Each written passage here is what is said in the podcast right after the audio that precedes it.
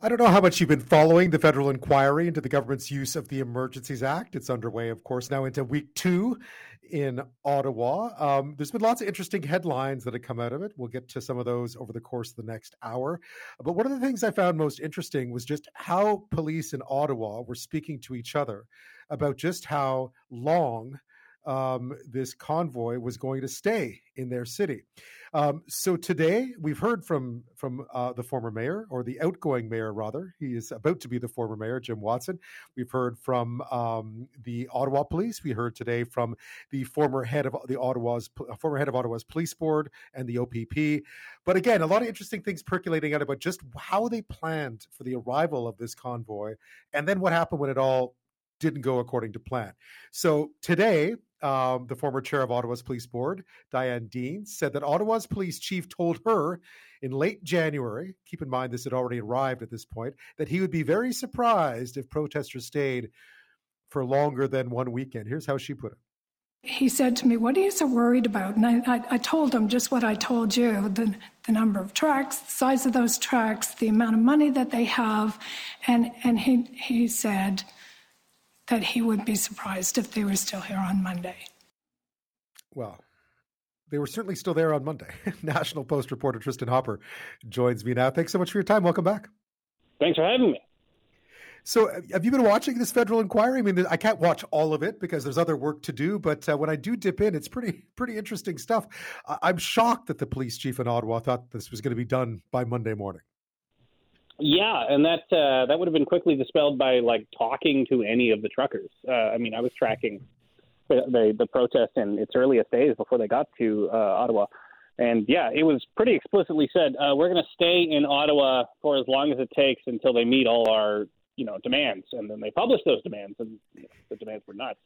Uh, so obviously they wouldn't be that. Uh, so yeah, that's obviously a failure of intelligence or even just basic googling yeah, and I, I, gather that the intelligence was there. I mean, they've been warning. There had been warnings that uh, I'm not sure how well it was circulating, uh, but you know, the hotel people in the tourism board, I guess, or someone in the hotel business in Ottawa said, "Yeah, they're booking rooms for weeks. Like they're not going anywhere." What have you made it so? I mean, there's been some blame game going on. There's been some interesting stuff popping in and out. But what do you think so far of what you've heard in terms of what went wrong? obviously, everyone screwed up. Uh, so I, I guess it's reassuring I, I, I guess it would be even worse if we showed up and there was just a bunch of people who were legitimately doing their best and had done all they did, and you know, still the capital was uh, occupied for weeks by you know two, three hundred people.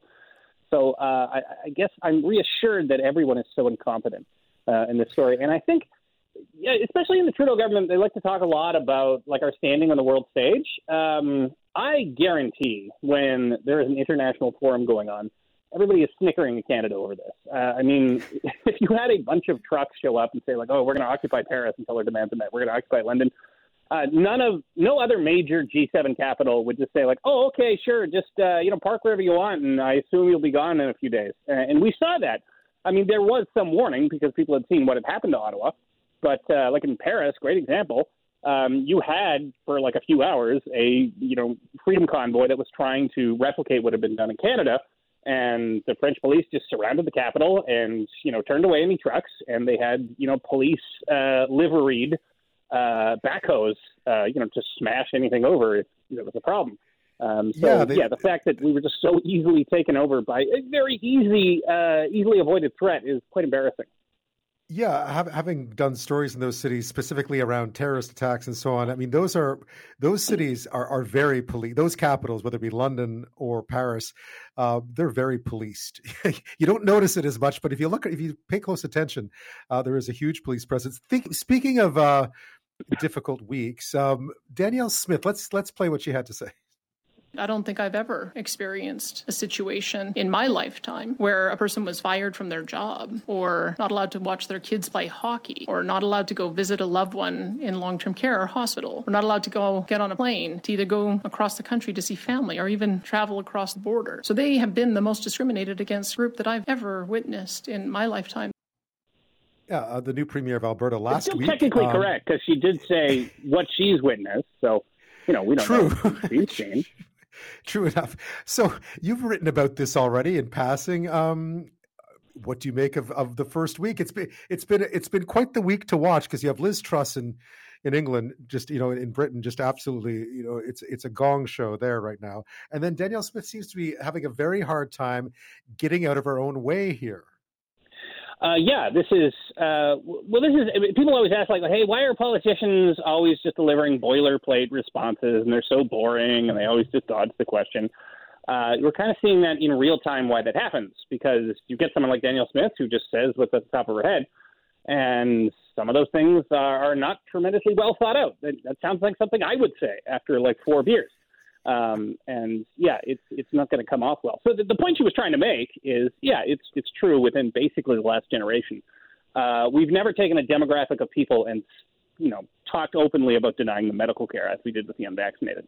Uh, but if you're going to say something like, "Oh, it's the most discriminated against," you know, people, uh, yeah, immediately you're going to say, uh, you, what about residential schools or you know the pass system uh, in Alberta? Uh, you know, it wasn't phased out until the 40s. If you're Indigenous, you literally couldn't cross borders without a signed uh, pass from your Indian agent. So yeah, if you're going to use hyperbolic language like that, you're going to get in trouble. Uh, and whatever original point she was trying to make, it just turned into 24 hours of like, oh, I didn't mean you, I meant those guys.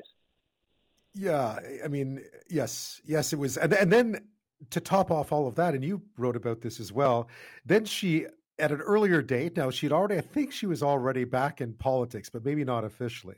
But this certainly after the invasion of Ukraine, certainly after we found out about the massacres in Bucha, she was sort of equivocating about, you know, Ukrainian uh, neutrality and they may have nukes. So in she wanders to a very sensitive subject, the, the war in Ukraine, with a very large Ukrainian diaspora in her province and then quickly had to pedal that back today or yesterday it was. Um, another one. So she came out saying, We don't want to hold each other accountable for things we've said in the past. And now she's being held accountable for things she said in the past. Uh, yeah, yeah. So her initial response was, "Oh, yeah, this is the media politicizing it." So it was people in her inner circle saying, "Like, no, no, no, this is different from the other things. Uh, like this is this is you questioning whether Ukrainians had some part in deserving their own invasion." And I need, need I not need I remind you, you oversee one of the most Ukrainian jurisdictions outside of actual Ukraine. So maybe this wasn't the best thing to do. Um, I think, yeah, actually, outside of if you just look at subnational jurisdictions uh, outside of Eastern Europe, I think Alberta is the most Ukrainian place on earth.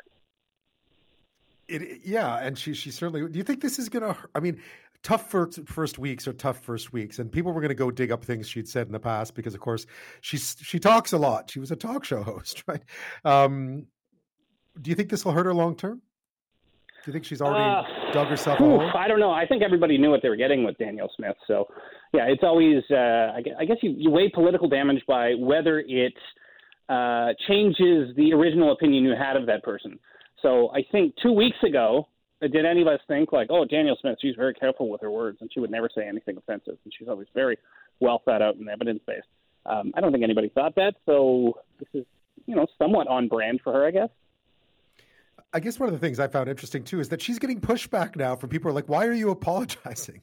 You know, we we didn't we didn't we didn't want you as the leader. I mean, it mightn't be UCP supporters, but people are sort of fans of Danielle Smith. They're saying, "Why are you apologizing?" You know, forget them, forget them. Of course, they're going to give you a yeah, hard time. Yeah, and I could see that. Uh, so, yeah, and I don't even think it's just related to the issue. There's just, people are just triggered by uh, the sight of a conservative politician apologizing because uh, I, I think it's they have a, they have a point that uh, yeah, conservatives are expected to apologize a whole heck of a lot more, um, at least in the media. Like, uh, you know, you know, here, here's me talking about media bias.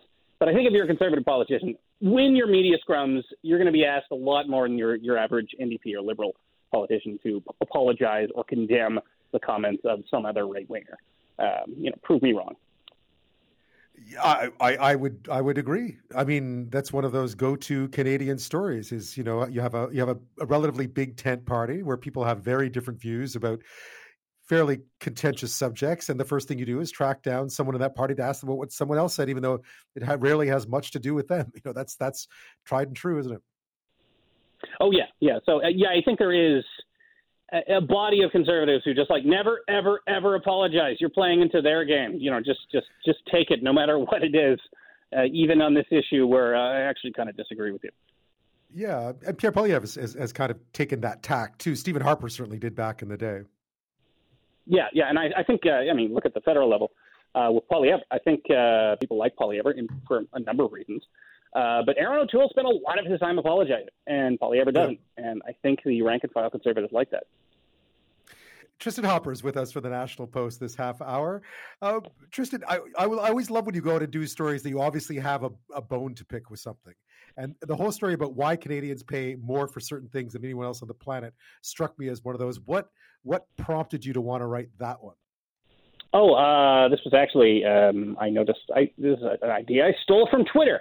It was someone else oh, on Twitter who was pointing out that uh, credit card fees uh, as you know, we may soon be getting charged credit card fees at the till. So they'll be like, well, because you used a credit card, it's going to be an extra 2% on your bill.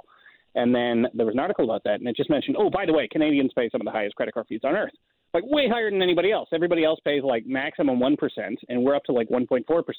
So this individual on Twitter uh, was pointing out, why are there so many things in Canada that are just bafflingly way more expensive than anywhere else, and there's no real explanation, and everybody just goes with it. So I tried to tally up all of the things to which that applied. You found some interest, some obvious ones. I think we all know about cell phones. If you ever set foot in another country, you're like, wait a second, how come it's so cheap here? When I was in England, I paid 30 pounds for unlimited everything for 10 days. That's it. That's it. You know, that you get nothing here, cell phones. But you found some other interesting ones too, though. Oh yeah, uh, well, milk is an obvious one because we have supply management. We have the world's most expensive milk. Uh, yeah, we have the uh, banking fees. Is actually one I, me- I, I missed. So credit card fees, banking fees, those are all uh, unbelievably high.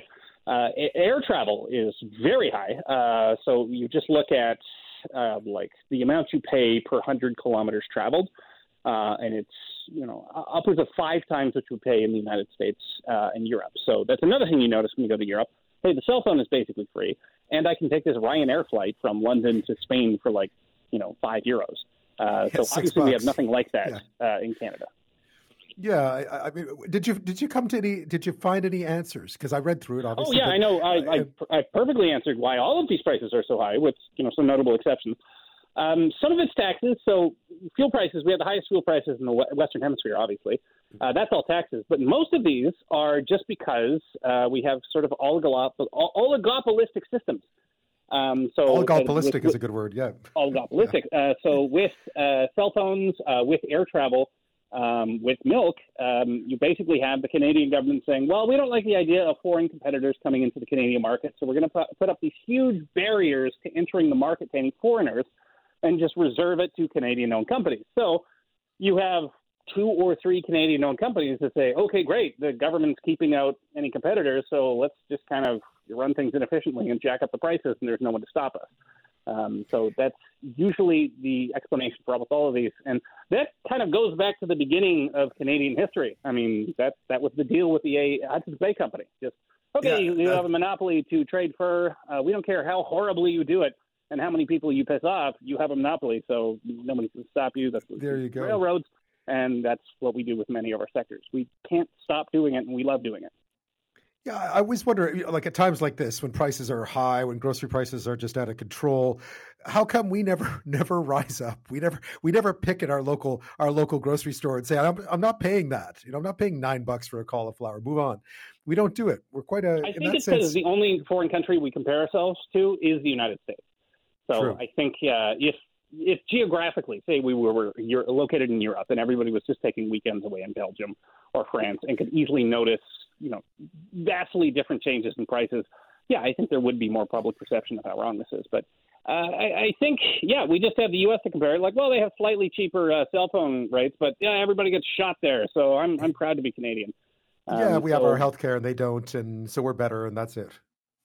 Yeah, yeah. So I, I do think uh, there's there's a number of things that we just sort of tolerate uh, because we assume, or uh, we just believe uh, these oligopolies. Like uh, whenever you ask the cell phone companies, like, why is it so expensive? They say, well, it's cold and uh, really big here, so uh, you know it's really expensive to run. Yeah, co- people just buy that, but Australia has low. That's pretty big, pretty hot. There's spiders attacking the towers, and they have low cell phone rates.